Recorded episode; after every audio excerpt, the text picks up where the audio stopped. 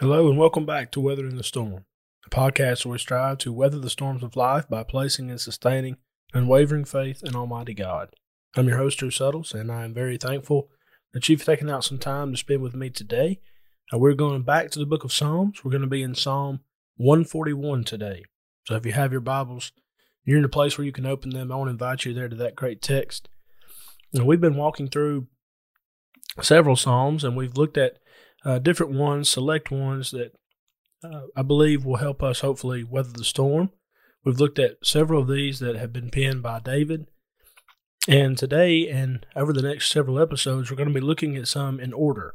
And so Psalm 141, 142, and 143 is what we have coming up. And that'll bring us to uh, one final episode after that. And so this season is moving right along. But again, I hope and pray that it's been helpful for you it's been beneficial and it's in some way helped you, as this podcast is all about, to look unto God and to bolster your faith in Him. That when those difficult times come, that you'll be ready, not because of your own strength, but because your dependence on His. Again, we're in Psalm 141 today. This is episode 18 of Weathering the Storm on season four of the Scattered Abroad Network. If you haven't already, I want you to, uh, if you have time, when you have time, to go and check out the rest of the podcasts on this network. I encourage you to do that. Uh, you can also find us on Facebook and our YouTube channel, uh, on Instagram. You can email us at thescatterbroadnetwork at gmail.com. Uh, but we certainly appreciate all of the great support that we've received. It's been extremely encouraging. And so thank you very much. And personally, I want to thank you for listening to Weathering the Storm. So again, Psalm 141, let's begin by reading this. And I'll be reading from the New King James Version. Lord, I cry out to you. Make haste to me. Give ear to my voice when I cry out to you. Let my prayer be set before you as incense, the lifting up of my hands as the evening sacrifice. Set a guard, O Lord, over my mouth. Keep watch over the door of my lips. Do not incline my heart to any evil thing, to practice wicked works with men who work iniquity, and do not let me eat of their delicacies. Let the righteous strike me, it shall be a kindness. Let him rebuke me, it shall be as excellent oil. Let my head not refuse it. For still my prayer is against the deeds of the wicked. Their judges are overthrown by the sides of the cliff, and they hear my words, for they are sweet. Our bones are scattered at the mouth of the grave, as when one plows and breaks up the earth. But my eyes are upon you, O God the Lord. In you I take refuge. Do not leave my soul destitute. Keep me from the snares they have laid for me, and from the traps of the workers of iniquity. Let the wicked fall into their own nets, while I escape safely. This psalm is very interesting. Uh, it is certainly a prayer that David is offering, and he is praying for safekeeping from wickedness. You know, when you think about the Psalms, that's one of the main themes uh, in fact, Psalm 1, the introduction to the entire book, is about the, the righteous man, the blessed man, who doesn't walk in the counsel of the ungodly. He does not stand in the way of sinners. He does not sit in the seat of the scornful. But his delight's in the law of the Lord, and his law does he meditate day and night. So there's that contrast in Psalm 1 that's really seen throughout the book of Psalms. Here's the wicked. Here's how they seem to be flourishing, but in the end, they're not. And there's this constant battle, this constant contrast between those who are striving to do what's right and those who are just practicing wickedness on a daily basis. And so here he's praying for safekeeping, David is, that he won't fall into the traps that the wicked set. You know, that he's not going to follow their paths. And so when we come to this, we want to break this down together. I've got several points as we outline this psalm that'll hopefully be helpful for you in your personal study. First, notice with me the word attention. Attention, verses 1 and 2. David says, I cry out to you, and that's found twice, and that's significant. I cry out to you, and so hear me when I cry out to you. Notice how he describes his crying out in his prayer. He says, Receive it as incense. We find in Revelation 5 8, Revelation 8 3 and 4, that the prayers of the saints are as incense to the throne of God. Then he says, in reference to lifting up of my hands. In a previous episode, we discussed the idea of, of offering a holy life unto God and how that is to look. And that's the concept of lifting up these, these holy hands unto God. And so that is what David is emphasizing here. 1 Timothy 2 8. And then he says, offering this as the evening sacrifice. Exodus 29, 39, and 41. So it's very unique uh, that his prayer is described this way. But the whole point is that he is wanting to get the attention of God. You know, one of the beautiful things about being a child of God is that we don't have to jump up and down and, and scream and shout, kind of like they did in 1 Kings 18 when they were, you know, yelling and, and cutting themselves and all of this. That's not what we need to do when approaching God. We just need to humbly go to Him in prayer, and He'll be waiting for us there. And that, that's a wonderful, wonderful blessing. So David's concern here is for the attention of God. His concern was that his prayers would be acceptable to God. I'm reminded of Psalm 19. It's one of my favorite psalms. It's a the end of that psalm is something that I, I try to pray before I get up to preach each Sunday. Let the words of my mouth and the meditation of my heart be acceptable in your sight, O Lord, my rock and redeemer. So notice how David is concerned that his prayers be acceptable to God, that he is grasping God's attention. The Wacaster said, The sweet singer of Israel understood the proper protocol for approaching the God of Israel, always in humility and with a sincere heart of faith. So, you and I, when we're striving to approach the throne of grace, let's remember that mentality and that mindset. Always approach Him in humility and with a sincere heart of faith. But we're going to Him in faith that He's going to hear us and that He's going to help us. And so David cries out unto God. Second, notice the word prevention. Prevention, verses 3 and 4. He, this is very uh, important, and I believe it's a great prayer that we can be praying. David is asking that God prevent him from doing something wrong. He says, Set a guard O Lord, over my mouth, and keep watch over the door of my lips. Do not incline my heart to any evil thing, to practice wicked works. The New Living Translation says, Take control of what I say. And I find that a very interesting way to, to word that. Not in a miraculous sense, but that we pray to God that He'll help us, uh, that He'll be with us, that we will think twice before we speak. And I believe that we could uh, alleviate a lot of pain and problems and probably be able to get around a lot of different storms if we didn't say as much. Sometimes we get in trouble uh, when we speak a little bit too much. In fact, the Proverbs writer picked up on this. Said, He who guards his mouth preserves his life, but he who opens wide his lips shall have destruction. Proverbs thirteen three. Whoever guards his mouth and tongue keeps his soul from troubles. Proverbs twenty one twenty three. So if I don't guard my mouth and I don't guard my tongue, well, then I'm asking for trouble. And so there are times that we need to speak up. There are times that we need to, uh, you know, be bold when we speak, but there are other times when we don't need to say as much because that can get us into trouble. When you look at the New Testament, the book of James has been called the Proverbs of the New Testament. And in James chapter 3, verses 1 through 12, there's a heavy emphasis on the tongue. You know, it's a little member, but it's a world of iniquity. It's a fire uh, no man can tame it. Talks about taming animals. We can do that, but the, the tongue, you know, no man can tame that. Once you get it out there, there's a lot of damage that can be done. And so if you're taking notes on this, I want to encourage you to jot down James 3 1 through 12 with Psalm 141 3 and 4. Again, that's James 3 1 through 12 with Psalm 141 3 and 4. And always remember the Bible is its own best commentary. You can read this passage and then you go to another one and they connect so beautifully. And the reason being, of course, is there's one author, and that's the Holy Spirit. And there's harmony throughout the scriptures. So David is crying out to God in this difficult time, and he's striving for relief. He's striving for safekeeping. That is his goal here.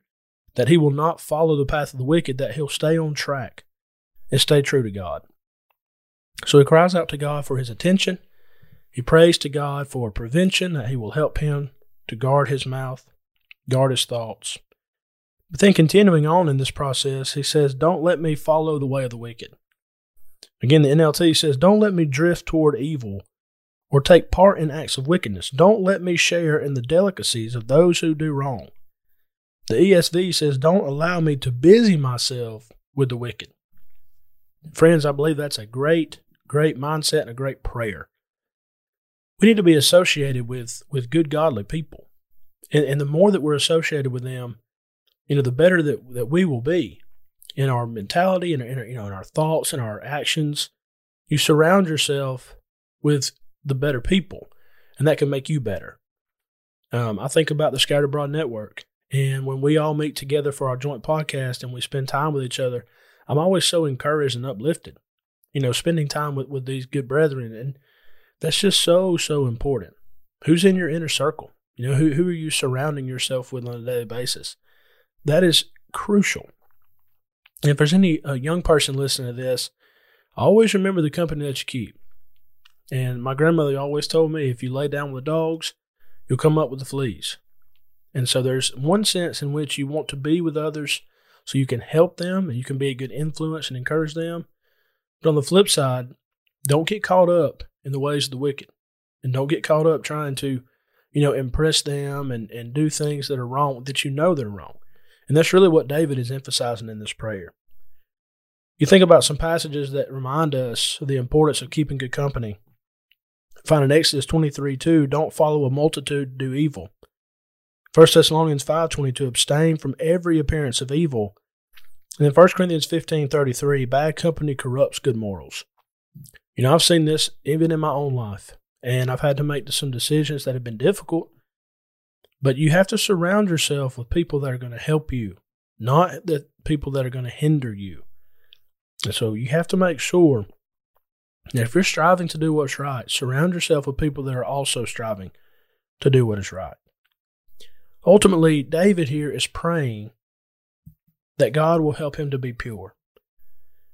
Brother David picked up on this. He said, David is praying for God to help him to be pure in speech, pure in heart, pure in conduct, and pure in his associations. That's a wonderful outline for a prayer that we could be offering to God. Created me a clean heart and renew a right spirit within me. Help me to be purer in heart. We sing that great hymn. David is calling out for God's attention. I'm crying out to you. I'm lifting up to you. I want to make sure that you're here, you hear me and that you're going to be there for me. And I'm praying that you will help prevent me from doing something wrong, whether that's saying something I shouldn't say or doing something I shouldn't do. With that, we move on to verses 5 through 7, and we highlight the word correction. Correction. Let me just say this is a very difficult uh, text to ascertain the meaning. And if you try to find, you know, different commentators or, or whatever to help you, you might have a, a trouble. For example, uh, looked up what, what Mr. Coffman said. Here's what he said. Verses 5 through 7 in this psalm are admitted by all scholars to be most difficult to translate, there being no consensus whatever upon what is meant. We shall therefore offer no explanations or comments on a passage we freely confess is a mystery. I remember reading that and closing it thinking, Uh, thanks a lot. You know, that, that really helped me. But when you look at this, and I, and I believe it's helpful when we kind of, we've already talked about the attention and prevention. You know, David is, is seeing a storm on the horizon, if you will. And he's praying to God to be with him before this storm ever comes. You know, help me to be in the right place. Help me to surround myself with the right people. Help me to stay close and true to you. So here's where we, we use the word correction. There are two possible views. First, David is speaking of the righteous with a hint of sarcasm. You know, when the righteous strike me, let me receive it. But here's the second view, and I believe this one is, is the one that, that adds up. David was speaking of his willingness to be rebuked by those who were truly righteous in the sight of God, something his enemy was not willing to do.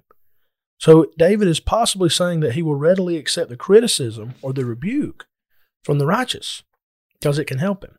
But he's not going to listen to or entertain criticism from the wicked. In fact, his prayers are against them as we read in this text. So, in the sports world, we talk about constructive criticism. You know, and someone who's not playing ball, they may not understand that, but when you see a coach just just grilling a player, you know, it, it's out of love and knowing that it's from the right source and knowing it's going to help you get better. If you receive that criticism the right way, it can make you better. But if you take that criticism in a negative way that can really, really hurt you uh, psychologically. Well, the same is true spiritually. You know, if if you have a brother in Christ who comes to you and and and is rebuking you because you are done, you you're in the wrong. You know, you've done something wrong. If you receive that, knowing, hey, he's coming to me out of love, he he cares for my soul, he wants me to get better and do better, then that's a good thing. Think back to when Nathan rebuked David and think about how David responded. You know, 2 Samuel 11, we spent some time on this a few weeks ago in one of our episodes on Psalm 32 and 51. You remember David was guilty of the sin with Bathsheba, the sin of uh, putting Uriah on the front lines. He was guilty of this. And Nathan came and told him. He gave him that story, and David knew. He, he was able to understand when Nathan said, You are the man. You know, that this is on you. And David said, I have sinned. I've sinned against my God. And so David was better and, and was able to do better because of Nathan coming and offering that constructive criticism. You know, he criticized him for what he did and he rebuked him for it, but it made him better. You know, the word of God's that way. 2 Timothy 4 2 and following. Paul told Timothy, preach the word, be instant in season, out of season, reprove and rebuke with all long suffering and doctrine. That's a part of preaching the gospel. It, you know, it's meant to correct behavior, but hopefully it's it's instructing us that we can do the right thing in the first place. And I believe that entails what David is is praying here. So he's praying for prevention. He's praying for correction. But then as we come to verse 8, David is praying for protection. Protection. He knows that he has you know wicked people all around him. You and I today, I mean that's that's exactly what we have around us wickedness all around us. And it doesn't, you know, it's not very difficult to get caught up with the wrong crowd. We got to be so careful. So that he's praying for protection. My eyes are upon you, O God the Lord. In you I take refuge. This is a quote here from the Treasury of David that has helped me very much. David looked upward and kept his eyes fixed there. He regarded duty more than circumstances. He considered his promise rather than the external providence, and he expected from God rather than from men. He did not shut his eyes in indifference or despair, neither did he turn them to the creature in vain confidence, but he gave his eyes to his God and saw nothing to fear. When my eyes are fixed on God, they're, they're, they're focused on God, then the things that are going on around me, they're not going to affect me as much. But if I keep my eyes focused on the things that are going on around me, then it's so easy to follow that path. And so David, in a very sincere way, is calling on God, asking God in this prayer for protection. You know, he's already talked to him and prayed to him about protecting him as to what he's going to say and what he's going to do. And now he's praying for protection. In you, I take refuge. You know, even though all this wickedness is around me, there's a lot of negativity around me, I'm going to keep my eyes fixed on you, God. And I'm going to stay true to you. And I pray that you will protect me as I do so. And that brings us to the final point, verses 9 and 10. Here we have the word vindication. Vindication. Keep me from those who do evil so I don't go down with them. that is uh, basically a paraphrase of what we read there. You know, the wicked, they, they have it, they have their reward. So David is saying, God, help me not to fall in that same path. Help me to do what is right even though it's difficult. And even though I may be all alone here, if I have you on my side, then I'm on the winning side. If God be for us, who can be against us? Romans 8:31. Something we need to remember.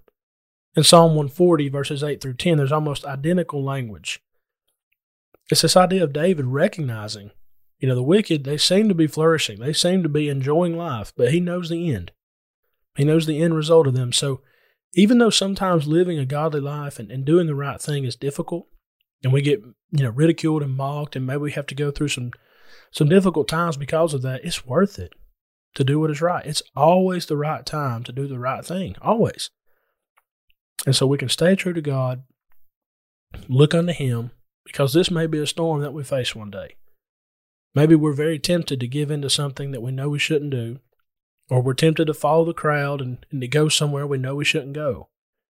Let's remember this psalm and remember that, you know, keeping this prayer in our hearts and in our minds and offering it unto God, that He will be with us, that He'll correct us when we need to be corrected, and that He'll protect us as we look unto Him. So, as we close, let's think about how Psalm 141 can help us to weather the storm. I just want to give you some practical suggestions and practical thoughts, and I'm applying these to my life as well. I need to pray for God to give me wisdom and to help me watch what I say and how I say it. Again, James 3 1 through 12. Be very careful what you say and how you say it because it can destroy relationships and it can destroy your influence for good if you say the wrong thing. Number two, I need to pray for wisdom when I feel like giving into temptation or retaliating in a moment of weakness. And guess what? We are all human beings and we all struggle with this to some degree. You know, some more than others, perhaps, but sometimes it's very difficult not to retaliate. That's why Jesus is the perfect example. You know, when he was reviled, he reviled not again. Sometimes we might not show that same restraint. And so we need to pray for wisdom. James 1 2 through 6. If any man lack wisdom, let him ask of God, who gives to all men liberally and upbraideth not, and it shall be given him. Wisdom, there in that context, is wisdom how to uh, accept the trials of life and how to navigate through them. For our purposes, wisdom in helping us weather the storm. We need to pray for that. Number three, it's a good thing to pray for God's will to be done regarding the wicked. 1 Timothy 2 through uh, 2, 1 through 4 comes to mind. You know, pray for kings and all those in authority uh, that we can live a peaceable life and that the gospel can have free course. We need to be praying for that. You know, we need to be praying that righteousness is what wins. Righteousness exalts a nation, but sin is the reproach of any people. Let's pray that the right things will be done whether that's coming from you know the White House or the, the governor's office or you know just in our community, whatever. It's a good thing to pray for God's will to be done, and we need to always be thoughtful and mindful of that. But then finally, my eyes need to be fixed on God as I take refuge in Him. Psalm 46, 1 and 2. You know, David said, I'm looking unto you. You're, you're the one that's guiding me. You're the one that's going to be my refuge. Help me to stay focused on you, God. And you and I can benefit greatly with that same mentality. I'd like to close this episode with a quote I found from Thomas Watson. He said, If you would keep your mind fixed in prayer, keep your eye fixed. Much vanity comes in at the eye. When the eyes wander in prayer, the heart wanders. To think to keep the heart fixed in prayer and let the eyes gaze abroad is as if one should think to keep his house safe Yet let the windows be open. And so, you and I, as we navigate through life, as we strive to navigate through the storms, whether that's a storm of, you know, fighting temptation, it's a storm of fighting against, you know, other people who are trying to ridicule you or fighting against, you know, your own inability or, or whatever the case may be. Keep your eyes fixed on God. And when your eyes are fixed on Him, your heart can be there too. Remember the words of Jesus where your treasure is, there will your heart be also. Let's lay up our treasures in heaven and not on earth. Let's stay focused on our God, even and especially in the midst of the storm. Thank you so much for listening today. I hope this study of Psalm 141 has been helpful for you, and I hope all of us can apply these things to our lives that we may bring glory to God as we weather the storm. Thank you so much. May God bless you. What's up, guys? It's Caleb and Michael over here from the Scattered Abroad Network, and we just wanted to say thanks so much for listening to this episode. Yeah, we're so thankful to the East Hill Church of Christ for overseeing this network, and we're grateful to God for this opportunity. And don't forget, you can check out our show notes below for all of our social media links, email address, website, and we have a monthly newsletter, so don't forget to sign up for that. Please remember to leave us a rating or a review on whatever platform it is that you use and please continue to keep our network in your prayers. As always, thank you again so much for listening. Be ready tomorrow. We have brand new content coming out here on the SAN. Thanks so much, and God bless.